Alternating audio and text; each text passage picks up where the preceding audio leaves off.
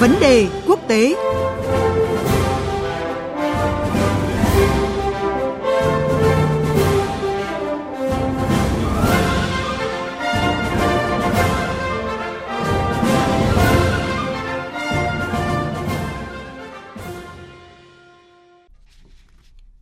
Thưa quý vị, thưa các bạn, việc Nga không gia hạn thỏa thuận sáng kiến ngũ cốc Biển Đen không chỉ khiến Ukraine lo lắng mà còn khiến các nước nghèo ở châu Phi cũng đứng ngồi không yên. Tuy nhiên, trong một phát biểu mới đây, Tổng thống Nga Putin khẳng định Nga đủ khả năng thay thế nguồn cung ngũ cốc từ Ukraine cho các nước châu Phi trên cả phương diện thương mại và miễn phí. Cụ thể hơn, xin mời quý vị nghe cuộc trao đổi giữa biên tập viên Thanh Huyền với nhà báo Nguyễn Đăng Phát, tổng biên tập tạp chí Bạch Dương. À, thưa nhà báo Nguyễn Đăng Phát, trước thềm hội nghị thượng đỉnh Nga châu Phi lần thứ hai thì Tổng thống Nga Putin tuyên bố là sẽ thúc đẩy kế hoạch cung cấp ngũ cốc cho châu Phi và dự kiến đây cũng là một trong những chủ đề trọng tâm tại hội nghị sẽ diễn ra vào ngày mai.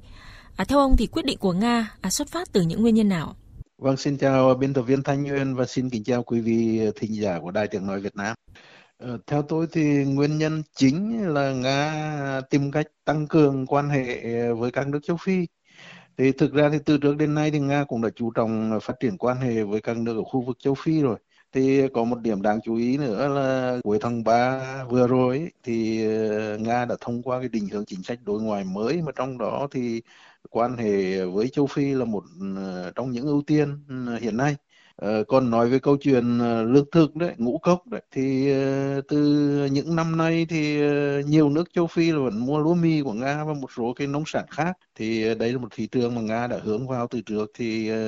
những năm gần đây thì nông nghiệp Nga phát triển rất tốt và các vụ mùa thì liên tiếp được mua ngũ cốc thì dư thừa. Vừa qua chúng ta biết là trong cái sáng kiến ngũ cốc biển đen thì ờ, Nga cũng tìm cách xuất khẩu đấy, nhưng mà do phương Tây cản trở thì xuất khẩu được ít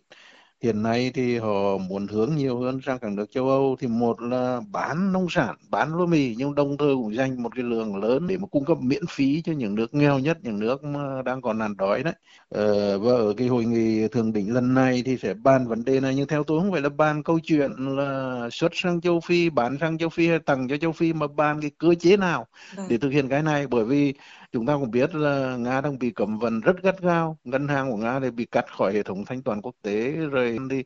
uh, Nga muốn ban với các nước châu Phi là có một cái cơ chế nào đấy để thực hiện được cái khả năng xuất khẩu và uh, cung cấp miễn phí nông sản ngũ cốc của Nga cho các nước châu Phi Vâng, có thể thấy trong những năm qua thì Nga không ngừng thúc đẩy ảnh hưởng và sự hiện diện tại châu Phi. Nhưng mà so với Mỹ hay là Trung Quốc thì ờ, đầu tư của Nga vào khu vực này vẫn còn khiêm tốn. À, trong bối cảnh như vậy thì à, ngoại giao ngũ cốc à, thời điểm này sẽ mang lại những lợi thế gì cho Nga trong cuộc cạnh tranh ảnh hưởng ở châu Phi thưa ông?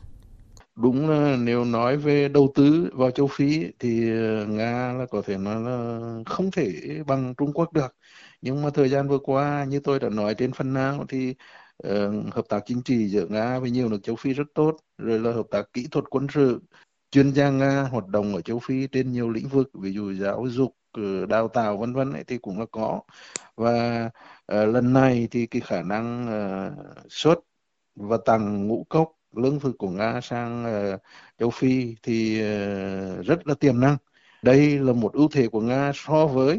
có thể nói so với Trung Quốc, so với Mỹ hay so với Pháp. Pháp thì đứng chân ở châu Phi rất nhiều năm rồi. Chúng ta cũng nên nhắc tới một điều tức là nhiều nước châu Phi hiện nay họ rất khó khăn và họ cũng rất ám ảnh với những cái hậu quả mà do chủ nghĩa thực dân cũ và chủ nghĩa thực dân mới để lại. Do đó họ cũng hướng vào uh, quan hệ với những cái nước như kiểu uh, như Nga, như Trung Quốc và một số nước khác. Uh, quan hệ giữa Nga và các nước châu Phi còn có một cái điểm tôi cũng xin nói thêm để à, thính giả có thể rõ thêm là À, những cái lực lượng ờ, quân sự tư nhân mà ở Nga thì gọi là những cái đơn vị tình nguyện đấy mà phương Tây thì thường gọi là lính đánh thuế đấy. Thì của Nga cũng đã hoạt động ở nhiều nước châu Phi ừ. mà hoạt động đây hoạt động là hợp pháp đấy bởi vì họ có cái hợp đồng với uh, chính phủ một số nước châu Phi để mà chống khủng bố để mà bảo đảm an ninh trật tự để mà ngăn ngừa những cái cuộc đảo chính ở châu Phi vẫn thường hay diễn ra đấy. Thì như vậy là quan hệ cũng nhiều mặt rồi. Cho nên nếu lần này mà thực hiện được những cái chương trình xuất khẩu và tăng lương thực uh, nông sản cho các nước châu Phi nữa thì quan hệ của Nga với những nước ở khu vực này sẽ được tăng cường lên nữa và uy tín của Nga với nhiều nước châu Phi thì cũng được uh, gia tăng.